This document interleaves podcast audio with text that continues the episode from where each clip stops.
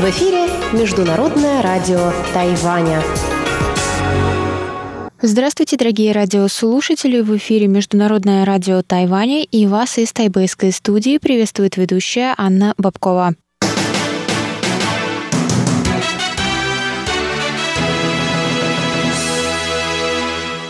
Сегодня среда, 18 ноября, и мы начинаем наше ежедневное вещание с выпуска новостей сегодняшнего дня, а затем для вас, как всегда, прозвучат тематические передачи «Среды», Китоведение «Устная история», новости экономики и повтор передачи прошлой недели «Звуки города» с Валерией Гемрановой и Иваном Юмином. Я вам также напоминаю, что на коротких волнах вы можете слушать нас на частоте 5900 кГц с 17 до 17.30 UTC и на частоте 9490 кГц с 11 до 12 UTC. И в любое время вы можете зайти на наш сайт по адресу ru.rti.org.tw и там прочитать прочесть последние новости с Тайваня и послушать еще раз ваши любимые передачи. Также скачивайте наше приложение RTI2Go. Оно доступно на русском языке. И подписывайтесь на нас через подкасты. А сейчас давайте к новостям.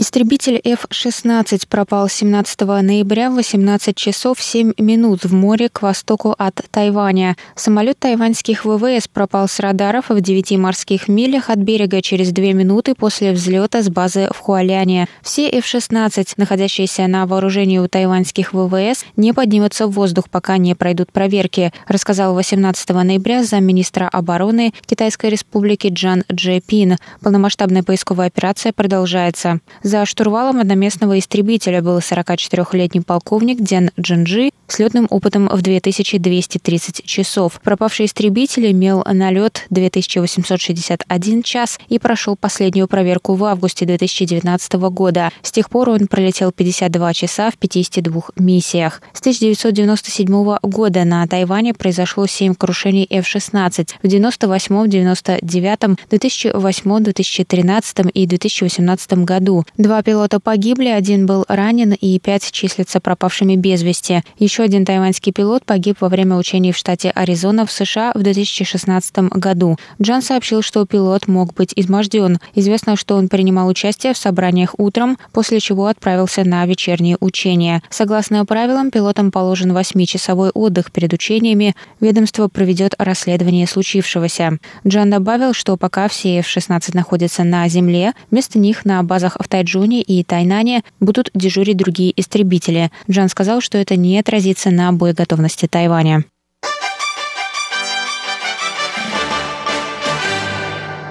Более 20 тысяч человек записались на тестирование вакцины от коронавирусной инфекции за первые 7 дней с начала набора волонтеров Центральным противоэпидемическим командным пунктом Тайваня. Программа набора была открыта 11 ноября. Всего правительство надеялось набрать 20 тысяч человек, и этой цифры удалось достичь уже за первую неделю. Запись на программу продлится, как запланировано, до конца месяца, чтобы записать как можно больше желающих. На волонтерах будут протестированы вакцины, разработанные разработанные тремя тайваньскими компаниями Ademun Corp, United Biomedical и Medgen Vaccine Biologics Corp. Волонтерами могут стать все желающие, достигшие 20 лет, от 12 до 19 лет с разрешения опекунов. В числе ограничений – хронические заболевания и ослабленная иммунная система, недавняя операция, беременность и период лактации. Иностранные граждане, имеющие карточки Национального медицинского страхования NHI, также могут участвовать в тестировании. Правительство будет субсидировать пропитание и транспорт и возьмет на себя расходы по лечению тех, у кого появятся побочные реакции,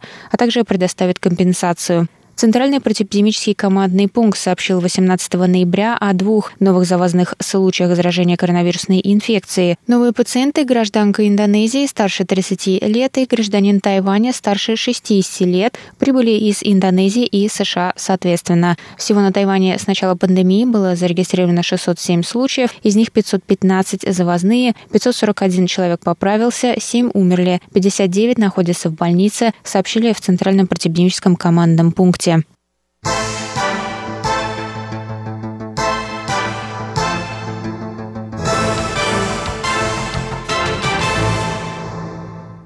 Троим напавшим в апреле на книготорговца Лан Вин Ки был вынесен 18 ноября приговор к трем-четырем месяцам тюремного заключения. Лам Вин Ки китайское имя Линь Жун Ди, основатель книжного магазина Causeway Bay Books в Гонконге, который преследовался китайскими властями и провел несколько месяцев в китайской тюрьме, бежал на Тайвань после протестов в Гонконге. 21 апреля Лам завтракал в кафе в тайбэйском районе Джуншань, когда трое облили его красной краской и бежали. Это произошло за несколько дней до открытия его нового книжного магазина на Тайване, на котором присутствовала президент Китайской республики Цай Инвэнь. Нападавших признали виновными в причинении вреда здоровью и чести и свободе Лама, нанесении ущерба его личной собственности и неуважении личных политических убеждений и ценностей, заявили в суде. Вместо тюремного заключения виновные могут выплатить штраф. Инициатор нападения признал, что был рассержен продемократическими взглядами Ламвинки.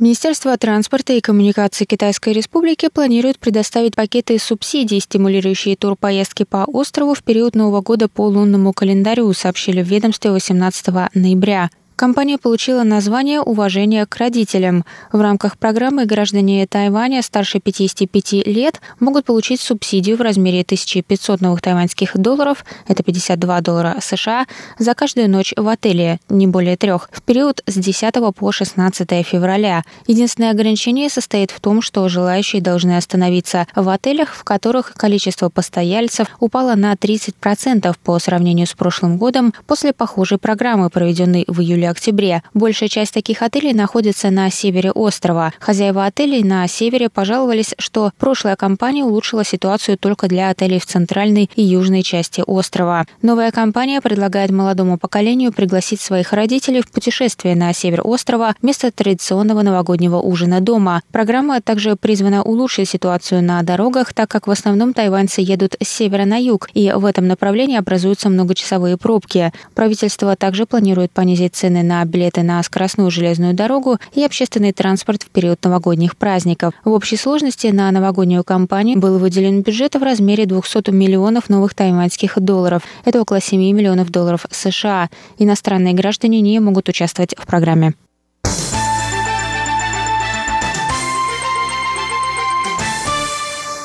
Это был выпуск новостей за среду, 18 ноября. Для вас его провела и подготовила ведущая русской службы Анна Бабкова. На этом я с вами прощаюсь и передаю микрофон моим коллегам.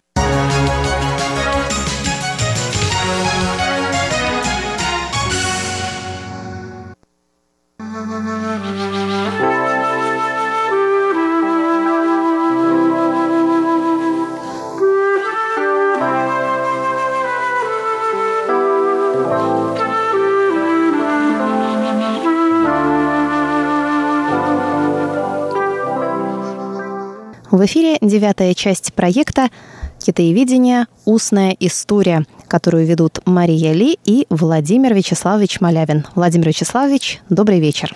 Э, добрый вечер, Маша. Э, добрый вечер, дорогие слушатели. В прошлый раз мы остановились на российско-китайских отношениях и на том, что разделяет, а что сближает Россию и Китай. Уже много было сказано на эту тему, но явно еще далеко не все.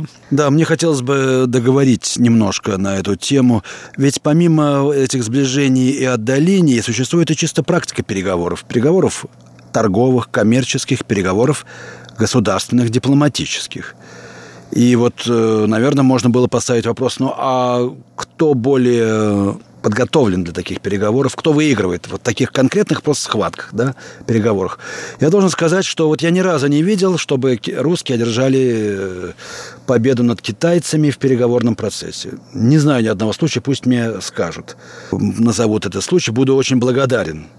Никогда китаец не поступится даже малой толикой своих интересов и сделает все для того, чтобы отстоять до последнего, до последнего пятака. Тут есть, конечно, психологический момент, потому что в Китае все в дефиците – и надо держаться за свое кровное до упора. А русские, у русского подсознательно, что мы богатые, большие. Что вам надо? У нас все есть. Амур, да забирай, господи. Там что-то в этом духе. Да все есть у нас. И еще будет больше. Что-то в этом духе. Подсознательно я имею в виду. Я никому, я никого не имею в виду лично, разумеется. Вот. Также и переговоры. В переговорах мы либо теряем терпение часто, либо надеемся на какое-нибудь вот такое э, э, моральную сторону, аффект какой-то. Ну, будьте же людьми, ребят, ну давайте договоримся по-человечески. Это не действует на Китай, он вообще не понимает, как может так вести. Это, это не наука. Не по науке переговоры такие ведутся. Вот мы апеллируем к сентиментальности человеческой. Вот так же, как и вот китайцы все получили, что могли. Они точно ставят цели и добиваются своего. Ну, например, вот получили острова на Амуре и Сунгаре, например. Э, мне непонятно, как это произошло. Э, объясняют тем, что иначе китайцы бы не подписали договор. А теперь вот мы навеки вечные обеспечен нам мир и покой на границах. По-моему, это что-то из области самоубаюкивания такого. Э, кто сказал, что навеки вечные, или что-то в этом духе, что китайцы. И главное, я не понимаю одного. Вот был остров Даманский, там же погибли русские люди, защищая русскую землю. Как можно было вот так вообще сдать этот остров, не подняв даже вопрос на эту тему. Да, там погибли и китайцы, да, разумеется, которые считали по каким-то причинам, что это их остров, а русские считали, по-моему, более обоснованно, что это был русский остров. Дело даже не в этом. Как можно было это оставить без памяти? Почему никому не пришло в голову сказать, давайте мы этот остров сделаем демилитаризованной зоной, поставим там общий памятник жертвам этого конфликта. Вот вам реальная дружба и сотрудничество между двумя странами. Тем более, что остров этот большого, да, никакого вообще стратегического значения он не имеет, на мой взгляд. И вот сделать его таким вот общим совместным памятником и показать всему миру, что вот так может быть. Но Китай ведь на это не пошел, потому что он закрытая страна. Он не может дружить вот таким образом, протянутой рукой. В принципе, не может это делать. Это не в его правилах. Да, отдайте нам этот остров и все. И мы отдаем, забыв о том, что там погибли русские люди, защищая родную землю. Как это может быть? Я, не, я до сих пор не понимаю это. Ну, как бы там ни было, это факт. И чтобы мы там не говорили по этому поводу, он состоялся. Вот такие вот дела.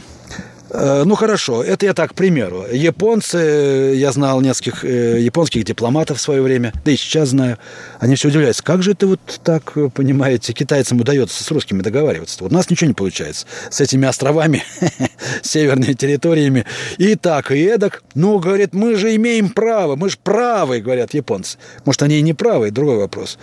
Вот, но не уверен, что они правы. А как же вот китайцы, вот как ему объяснить это дело, да? А я понимаю, почему китайцам удается, а японцам нет. Вот. И это нас сближает, русских китайцев. А именно, искать ходы-выходы, обходные маневры, предупредительность. Гибче, товарищ, надо быть, гибче, но при этом ломить свою линию, как это делают китайцы. А японец нет.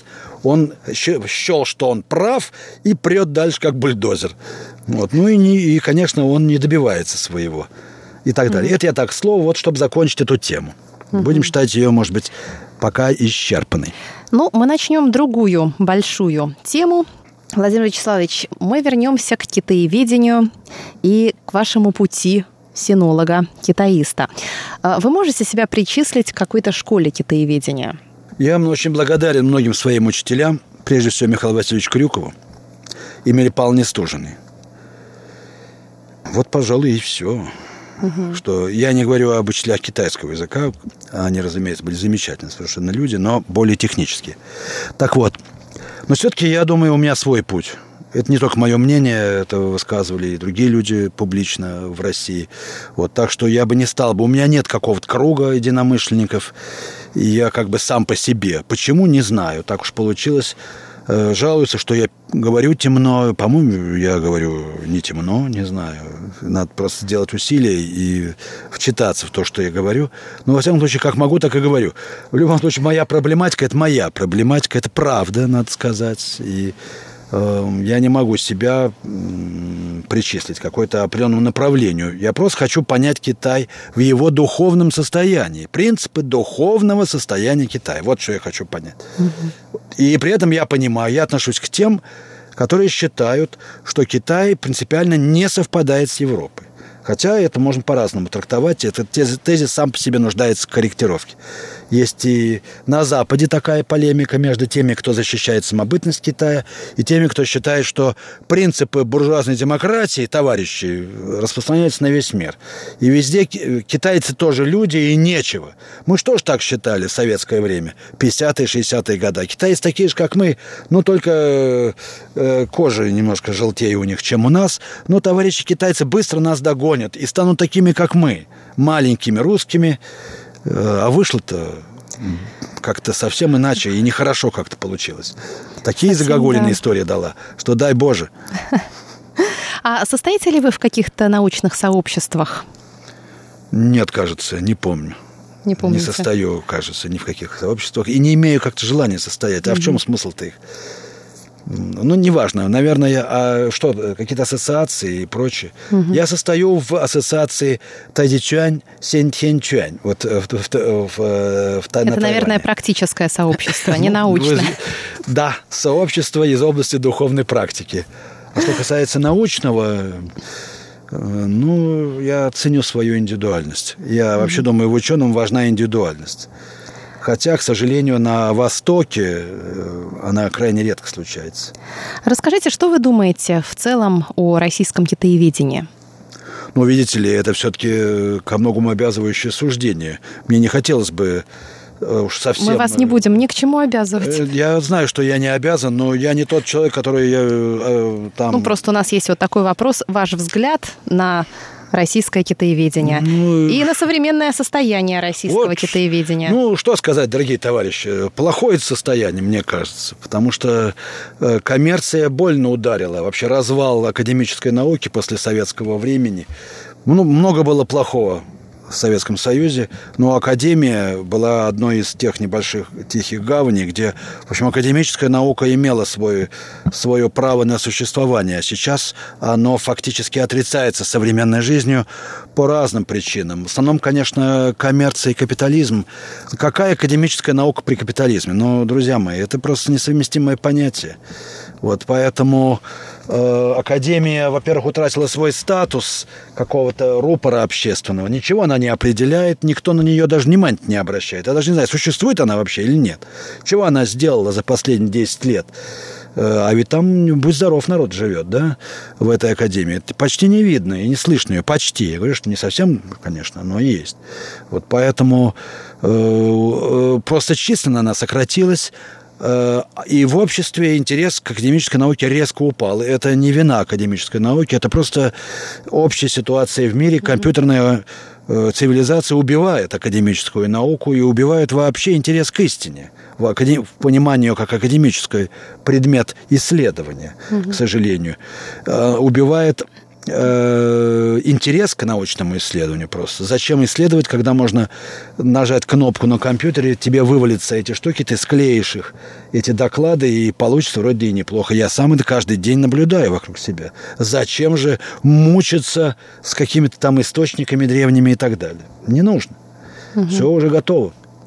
А как обстояли дела вот э, в эпоху холодной войны? Вот повлияла ли как-то холодная война на советское, российское ну, китаеведение? Я говорил о том, что китаеведение у нас все-таки было относительно свободным. В принципе, я должен сказать все же, да. что вот если сравнить ландшафт, так сказать, китаеведческий, ландшафт отечественного китаеведения сегодняшний с тем, что было, ну, в 70-е годы, это абсолютно несопоставимые величины просто. Это другой мир. Никто бы этого не узнал бы никогда.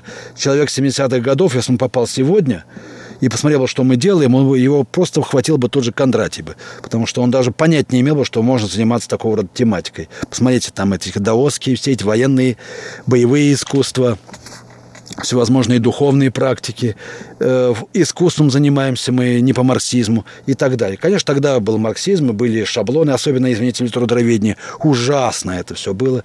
Этот учебник ужасный, э, китайская литература графоманская, позднеевский.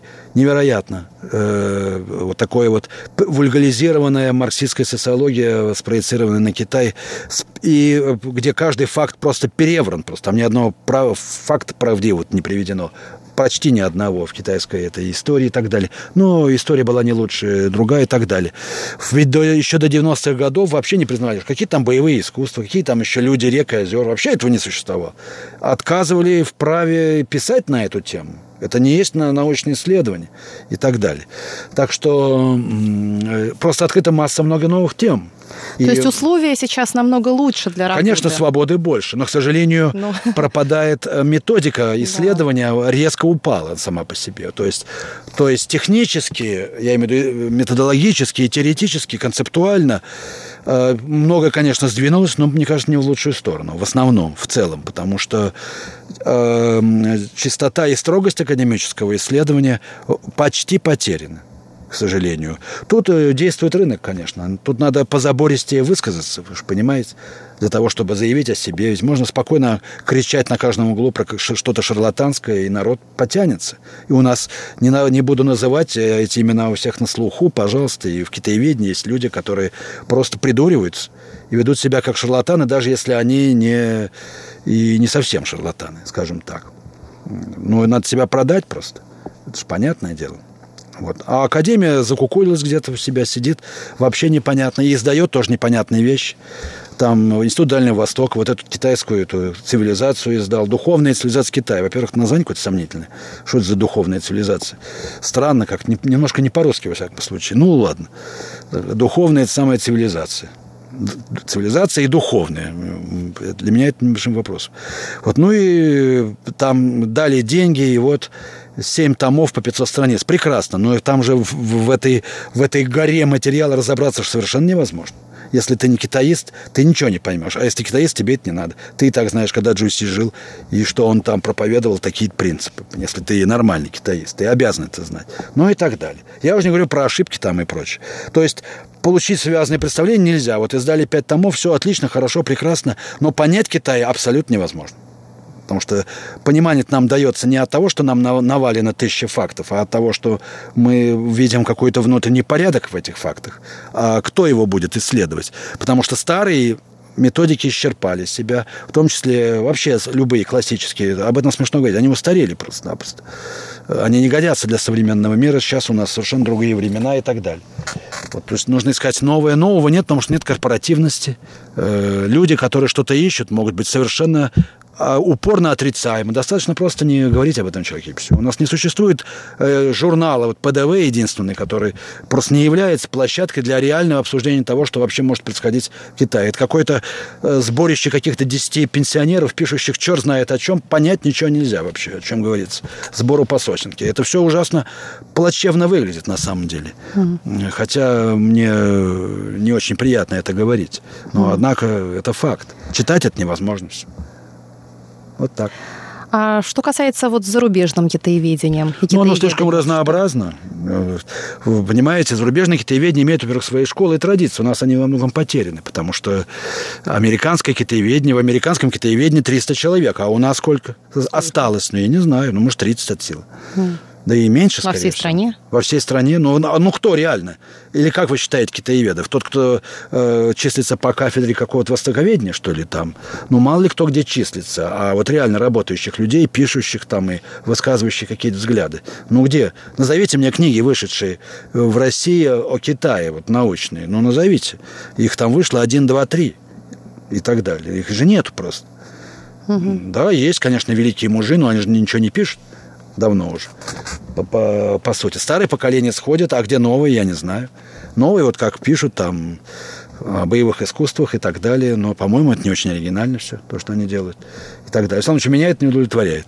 Ну, вот, но зато им надо показаться, показать, что они владеют секретами какими-то там. Тайнами. Ну, а вот а западное китаеведение? Да, о западном 300 человек. У них есть школа. В Америке вот все-таки выдерживается уровень методологии. И, э, и есть э, сообщество, которое, ну, в общем, худо-бедно варится в своем соку и развивается. Потому что есть 300 университетов, где сидят 300 профессоров, грубо говоря, их получают неплохие деньги и свободны от того, чтобы там э, мешки грузить где-то на станции, чтобы подработать, или какие-то перевод делать. То есть они поодиночно не обязаны заниматься. И кроме того, есть просто традиции. Ведь наука, как демократия, стоит на каких традициях. Да? Должны существовать какие-то школы, школы. У нас это в значительной мере потеряно в 90-х годах. Какие же традиции. Вы знаете, я даже сам однажды пошел торговать в город Можайск. Я стоял за прилавком, я торговал шубами китайскими. Ну, мне нужны были деньги. А что делать? Это был зима 93 -го года, наверное. Что только, чем только люди не занимались тогда. Это же реально. Сейчас, правда, занимаются, э, я так понимаю, что более-менее деньги есть, хотя опять-таки их нет в провинции, с другой mm-hmm. стороны. То есть как вы можете что-то делать, если у вас... Опять-таки деньги не нужны. Опять нам в России говорят, дайте деньги, мы все сделаем. Дают деньги, ничего не происходит. И, потому что происходит не от денег, конечно, да. У нас, к сожалению, все перевернуто с ног на голову. У нас масса людей, непонятно каким образом попавших и занявших те или иные должности. И не соответствующих просто должности. Вот и все. Угу. Все очень просто. Вот во Франции, я знаю, я работал в Париже три года. Там все люди, которые занимаются, находятся на руководящих постах, имеют по 5-6 первоклассных монографий. А вот кто у нас начальство, что оно делало, непонятно совершенно. Они организаторы науки. Они науку организовывают. Одно дело наука, а другое дело организация науки, правда? Грубо говоря. Опять-таки я не призываю, чтобы они все бежали и, э, задрав штаны за комсомолом, писали там чего-то, да? Но, тем не менее, какой-то уровень должен быть. У нас я не вижу его. Вам приходилось заниматься наукой или преподавать вот за пределами России, Китая, ну, и Тайвань мы тоже исключим? Ну, я могу сказать э, о двух странах, трех странах, пожалуй. Америка, Франция и Япония. Там я работал, особенно во Франции – и в Париже, э, вот и то, что я говорю, навеяно моими представлениями. Но везде это имеет, конечно, свой национальный колорит, безусловно. Что такое японское китаеведение? Это невозможно, непереводимо, не транслируемо в другие страны. Э, это как и вообще все японское. Во Франции свои э, традиции, но там во Франции считают, что они, конечно, впереди планеты все и свысока смотрят на американцев. Понятно, что только у них настоящая философия и китаеведение. Это хорошо, надо гордиться собой и своими школами. Единственное, что там есть, это то, что талантливому человеку, как в Америке, дают ход. Я не знаю насчет Японии, я думаю, тоже так же, сколько я могу понять. В Америке, если вы хотите заниматься наукой, в любом университете вы получаете грант, фактически это возможно, едете и проводите исследования. Это очень важно в году 25 когда вам 25-30 лет, до 30 лет. Я, например, не имел такой возможности вообще. Угу. Я, более того, так получил жизнь, что я вообще никогда не состоял. Ни в аспирантуре, ни в докторантуре, между прочим. Никогда. Я всегда да, работал, пахал с утра до вечера, я был соискателем, mm понимаете? Ну, так жизнь сложилась. Мне надо было, извиняюсь, зарабатывать на жизнь, потому что все, что я написал, это было по ночам писано. Между, про, между прочим, э, среди всякой паденщины другой. Вот так. Это факт. Э, а уж поехать куда-то там, чтобы мне дали деньги на два года научного исследования, я был бы счастлив. В 28 лет я так любил антропологию, э, я поехал бы в китайскую деревню, я бы там горы бы свернул, понимаете, если бы мне дали возможность. Но не было такой возможности никому, это было неинтересно. А когда потом уже при Горбачеве пошло дело это, я мог поехать в Японию, заниматься исследованием в Японии по гранту Toyota. Мне отказали. Как же так? Вы поедете на деньги японских капиталистов. Мне было прямо сказано.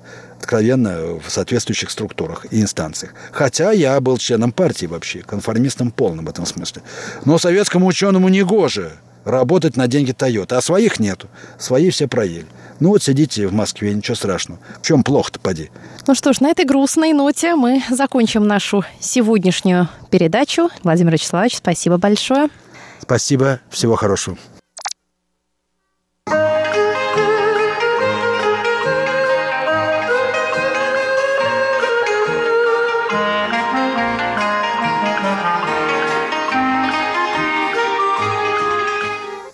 Здравствуйте, дорогие слушатели Международного радио Тайваня.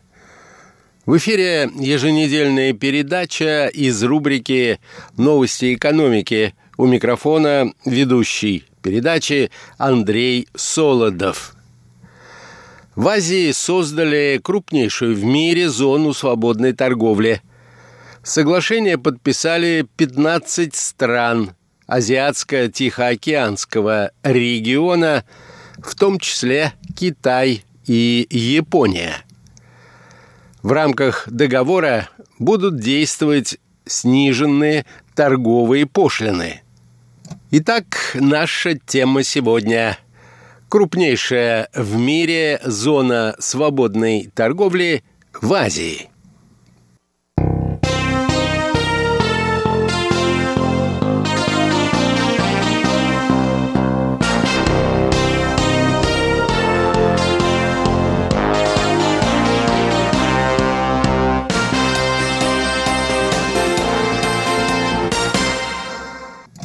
Китай, Австралия, Япония и еще 12 государств Азиатско-Тихоокеанского региона сформировали крупнейшую в мире зону свободной торговли. Соглашение было подписано на полях онлайн-саммита Ассоциации государств Юго-Восточной Азии. Речь идет о соглашении о создании зоны свободной торговли, которая называется следующим образом «Всестороннее региональное экономическое партнерство» или сокращенно несколько неуклюже в РЭП. Создание этого партнерства – вернее, соглашение о его создании подписали представители десяти стран-участниц АСИАН, а именно Бруней, Вьетнам, Индонезия, Камбоджа, Лаос, Малайзия, Мьянма, Сингапур, Таиланд, Филиппины, а также Китай, Япония, Южная Корея, Австралия и Новая Зеландия. Суммарная численность населения этих государств, на которые приходится около 30% мировой экономики, 2,2 миллиарда человек.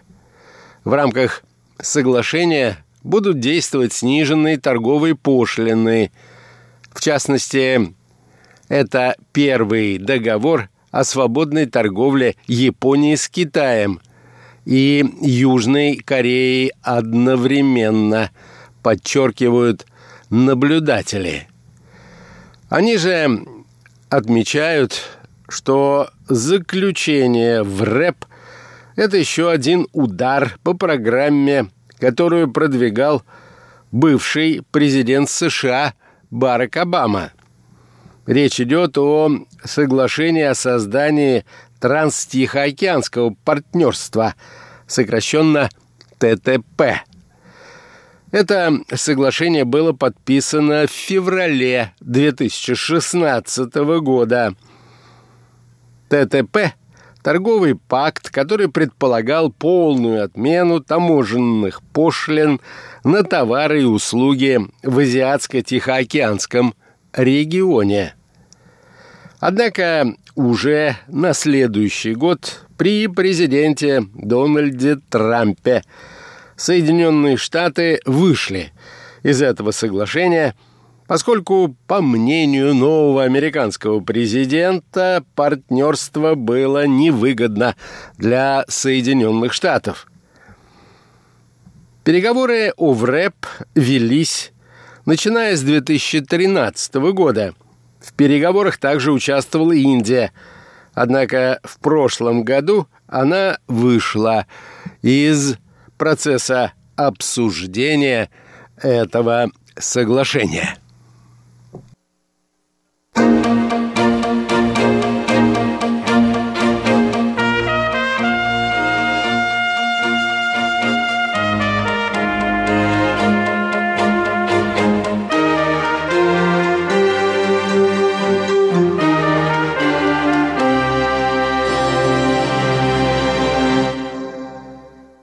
Несмотря на то, что после подписания соглашения прошло всего лишь несколько дней, международные средства массовой информации уже приступили к активному обсуждению преимуществ и возможных недостатков этого соглашения. В этой дискуссии принял участие и один из самых авторитетных журналов – на страницах которого обсуждаются темы международного экономического сотрудничества, а именно «Экономист». Авторитетный британский журнал называет новое соглашение в РЭП победой Китая и поражением Индии и Америки. Декларация свободной торговли здесь противопоставляется протекционизму и монополярности. Пока соглашение не носит всеобъемлющего и строго обязательного характера, Его будущее будет зависеть от перспектив реального сглаживания противоречий между его участниками.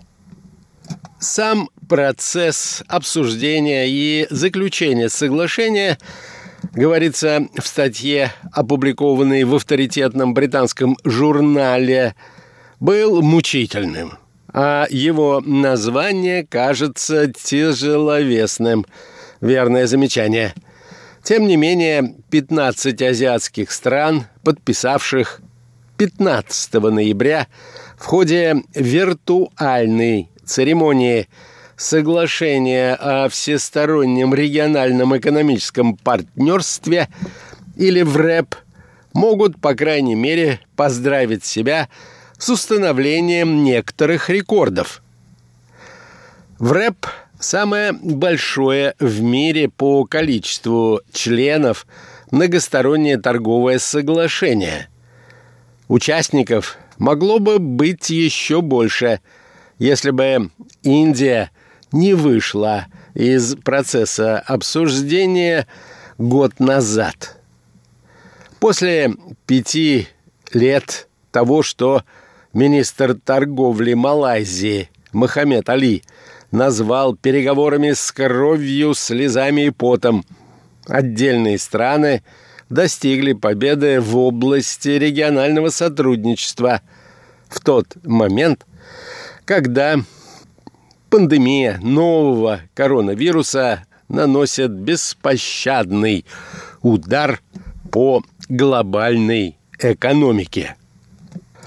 Однако мнение наблюдателей, говорится в публикации, значительно разделились по вопросу о значении этого достижения. Некоторые из них считают в рэп настолько лишенным амбиций, что склонны считать этот проект в основном символическим. Другие же воспринимают его как элемент структуры нового мирового порядка, в рамках которого Китай будет играть главенствующую роль во всей Азии. Истина находится, однако, где-то посередине. В рэп не провозглашает пока никакой кардинальной либерализации азиатской торговли. Его истоки связаны со своего рода попыткой наведения порядка в региональных международных экономических отношениях, а именно – стремление собрать под одной компактной крышей различные соглашения о свободе торговли между десятью странами Ассоциации государств Юго-Восточной Азии и несколькими другими странами Азиатско-Тихоокеанского региона, включая Австралию, Китай, Японию – Новую Зеландию и Южную Корею.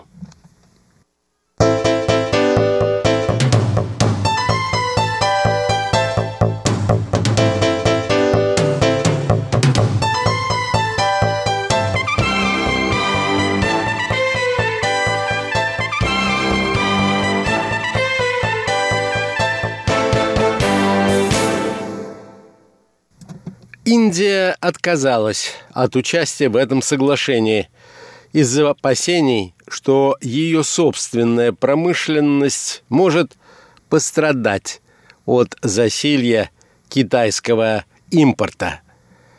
В результате перестало существовать главное препятствие на пути заключения этого соглашения. Однако Индия была бы третьей по величине экономикой в рамках ВРЭП.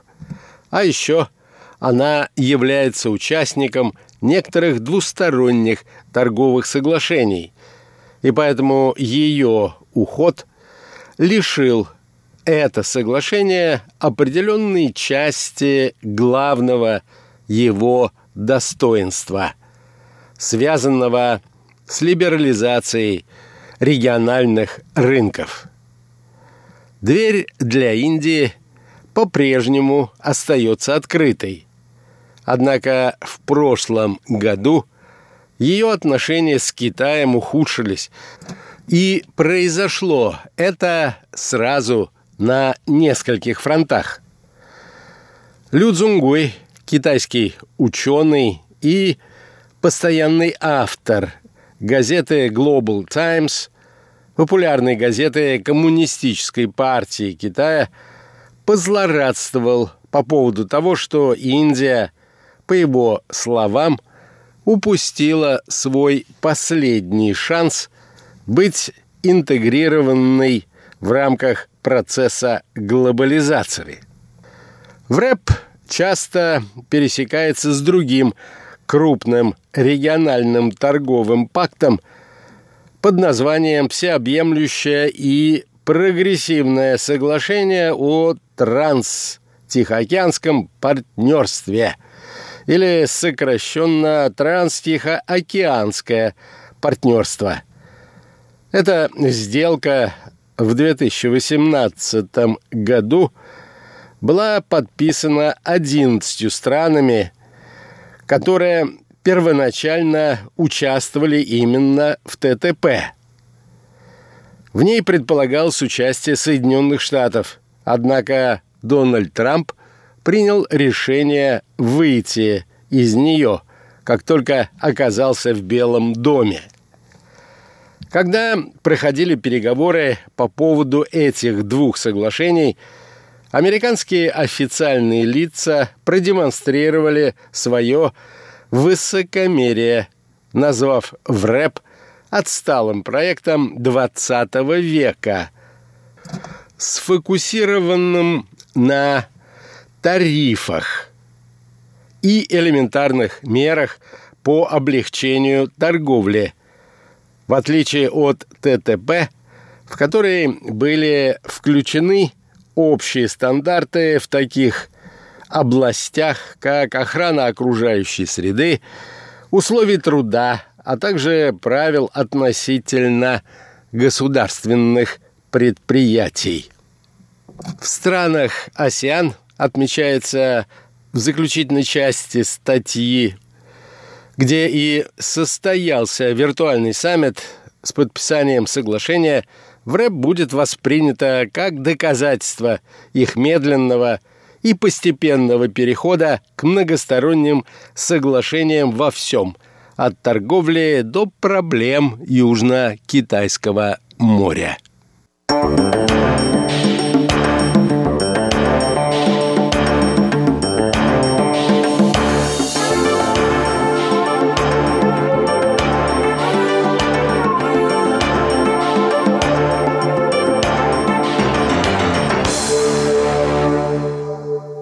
На этом, дорогие друзья, позвольте мне завершить нашу сегодняшнюю передачу. До новых встреч!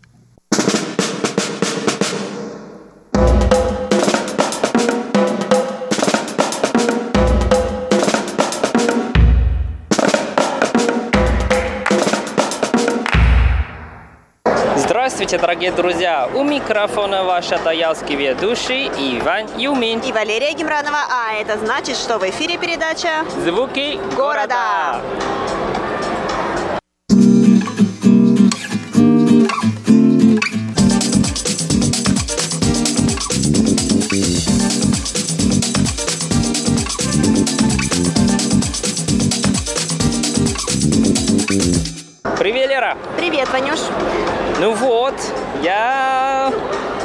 что ты уже чувствуешь что-то необычное. А, я чувствую, что мы сегодня, наверное, пойдем с тобой на концерт, потому что я слышу тут такой бас, биты, а, очень много людей, а, и я думаю, что люди находятся в предвкушении чего-то, но пока что это что-то не начинается. Я думаю, что мы сегодня с тобой попали на какой-то концерт.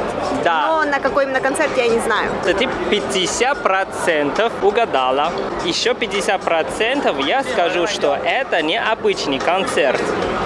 Этот не только концерт, это вообще как э, мероприятие. Оно включает не только музыку и еще ярмарку. И самое главное, что это совсем-совсем в центре Тайбэя. Мы находимся совсем рядом, даже внизу, Тайбэй 101. Да, мы находимся вот буквально на расстоянии вытянутой руки от входа в Тайбэй 101, а, то есть это центр Сини, бизнес-центр Тайбэя, где всегда собирается больше всего людей, молодых людей в частности. И вот вы можете слышать, на сцену поднимаются музыканты. Я не знаю, что это за группа, Ванюш, так как я не сильна в музыкальных познаниях, а, точнее, так как я не сильна в музыкальной жизни Тайваня, но вот я так понимаю, что это какие-то известные ребята вышли. Кто это? Это новый тайванский певец, которого зовут Лу Чихен. Ну, честно говоря, я тоже его песню пока еще не слышал никогда, поэтому не успел поставить его песни в хит-параде.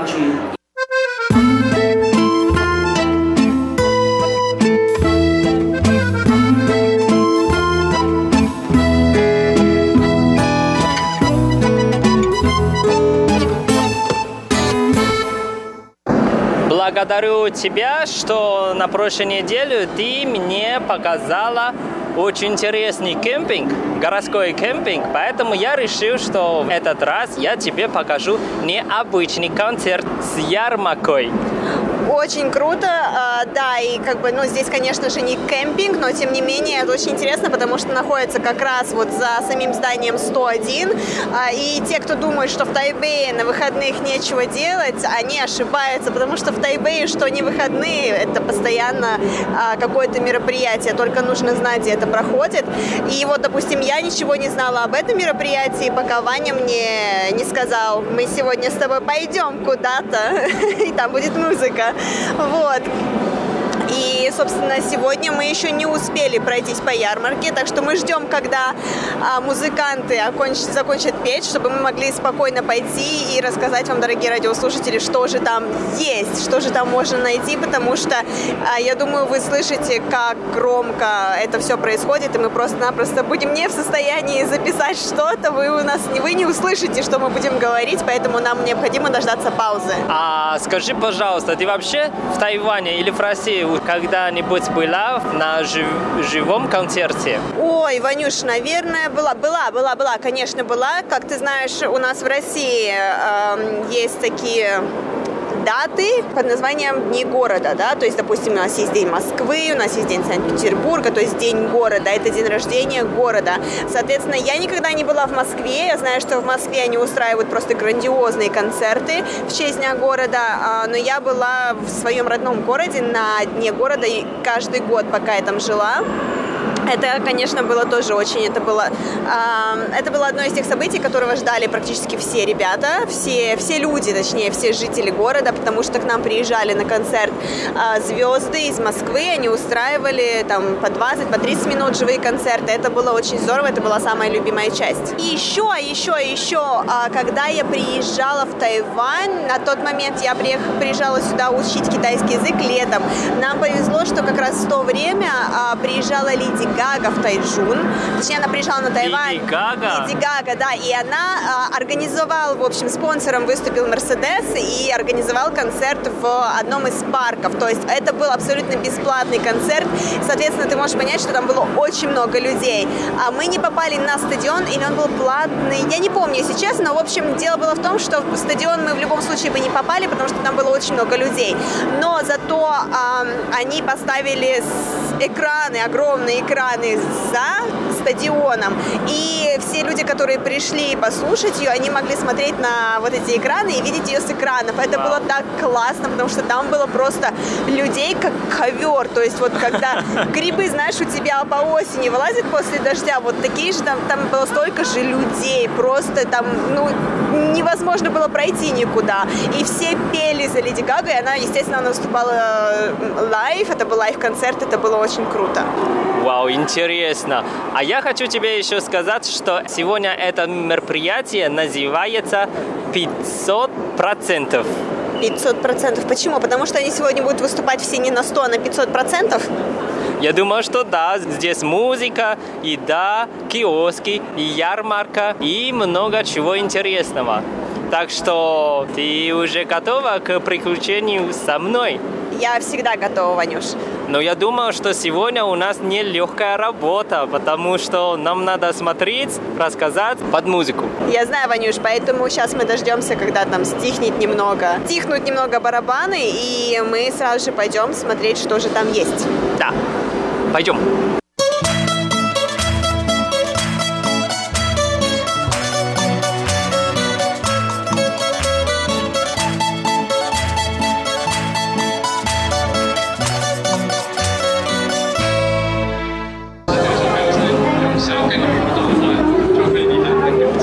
Как тебе музыка? Ну, неплохо. Я предпочитаю такую музыку, нежели та, которая была в самом начале, когда и по гитарам, и по барабанам, и в микрофон орет. Я не особо люблю вот тот тип музыки, а этот, мне кажется, нормально. А мне кажется, романтично. Вот смотри, мы сейчас ходим по ярмарке, и музыка есть, и немножко дождики. О, романтично же. Романтично, я не спорю, да. И везде вот такой запах вкусняшки.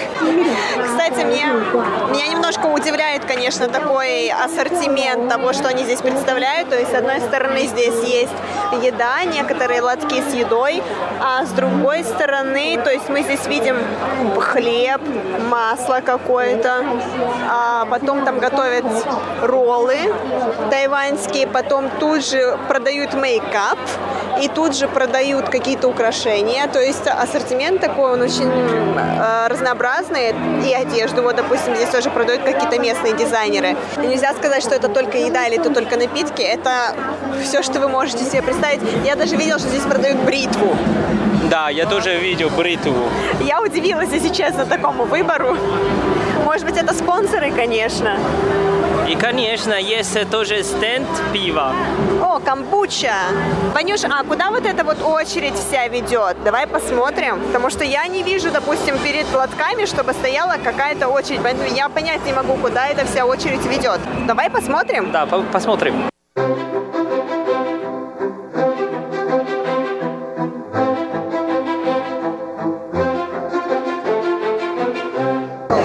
Вот наша Лера нашла себе что-то интересное и покинула меня и к киоску. Ну пусть она смотрит. Потом я ее спрашиваю, что она хочет. Ну вот, вернулась наша Лера. Лера покинула меня и сразу к киоску. А что это было? Это были наушники, а, беспроводные наушники, которые я очень давно хочу купить, и я решила потести- протестировать, посмотреть, насколько хорошо они сидят в ухе. А, Ну? вот. Один наушник выпал, соответственно, это говорит о том, что они не, не, не не очень хорошо сидят. Вот. Но звучание, конечно, хорошее. Вот. Но я решила, что все-таки хочу попробовать посмотреть еще другой бренд а, подобных наушников, и потом уже решу, что в итоге какой в итоге из них я куплю. Вот, Лера, вот это именно вот это киоск, смотри, у всех в руках одинаковый хлеб. А, это вот этот хлеб, который делают, нет? Да-да-да. Сейчас, давай подойдем, я тоже сфотографирую. Давай. Да, сразу вот это запах моря. Да, это действительно морепродукты. Хотя я только что сказал, что я не такой человек, что стоять в очередь, но видно, что это вкусняшка. Хочешь пойти в очередь? Но ну, я думал, у меня уже нет возможности. Вот там уже женщина, смотри, в конце, она взяла вот эта большая доска, и там написано, что ну, больше нету. Так что после нее уже нет возможности. Да, ну что ж, что поделать, Ваню, в следующий раз тогда. А вот мы и подошли к киоску, где наш знаменитый шеф-повар готовит сеты. И здесь сразу же можно увидеть, как много людей достают свои телефоны фотоаппараты, чтобы сфотографировать его. А некоторые люди даже фотографируют себя с ним, то есть делают селфи, потому что действительно увидеть такую звезду а, на ярмарке это очень нелегко и очень непросто. Ажиотаж, мне кажется, здесь, Вань, сюда люди люди приходят не для того, чтобы поесть, а для того, чтобы заказать, прийти, и пока они берут заказ, с ним сфотографироваться. Ну, очень ясно, что повар очень устал. Он такое уставшее лицо. Даже улыбка, понятно, уставшая. Конечно. Извини, Вань, но работать здесь с самого утра и до самого вечера и обслуживать сколько они считают в день, они делают 300 порций. Хоть тут, в принципе, по виду этот сет Мне небольшой, по виду сет небольшой, он несложный, то есть это не какое-то действительно сверхсложное блюдо, но тем не менее весь день на ногах и весь день делать а, фотографии с а, поклонниками, с фанатами, это очень тяжело. И вот смотри, если мы даже здесь посмотрим, там очередь на тайваньский гамбургер уже прошла, а здесь она до сих пор тянется. Ну да. А я нашел очень интересный киоск. Вот там написано, что рис с чаем. Кажется, это какая-то японская кухня. Возможно. Посмотрю. Ну, как обычно, к сожалению, все продано. Все продано. Мы пришли с тобой слишком поздно, Ванюш. А я думал, что чем темнее, чем веселее. Поэтому я специально. Но зато здесь у у нас еще кофе. Не хочешь кофе? Нет, не хочу, Ванюш, уже слишком поздно и скоро придется идти спать. Я знаю, ты хочешь наушники. Да, я хочу наушники. Если бы ты мне предложил купить наушники, я бы согласилась.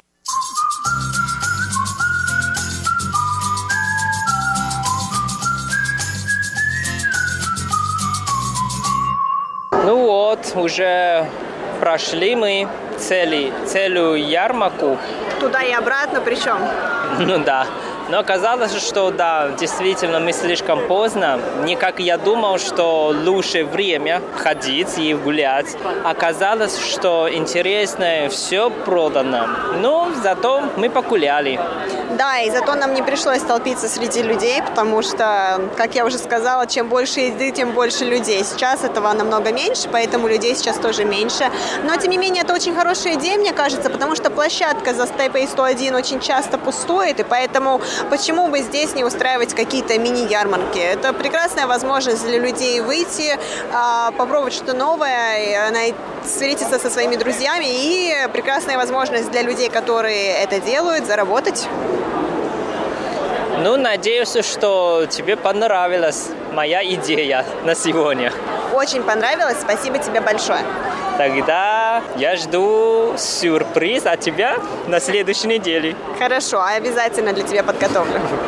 Дорогие друзья, сегодняшняя передача подошла к концу, и мы тоже надеемся, что вам понравилось. С вами были Иван Юмин. И Валерия Гемранова. До скорой встречи! Пока-пока.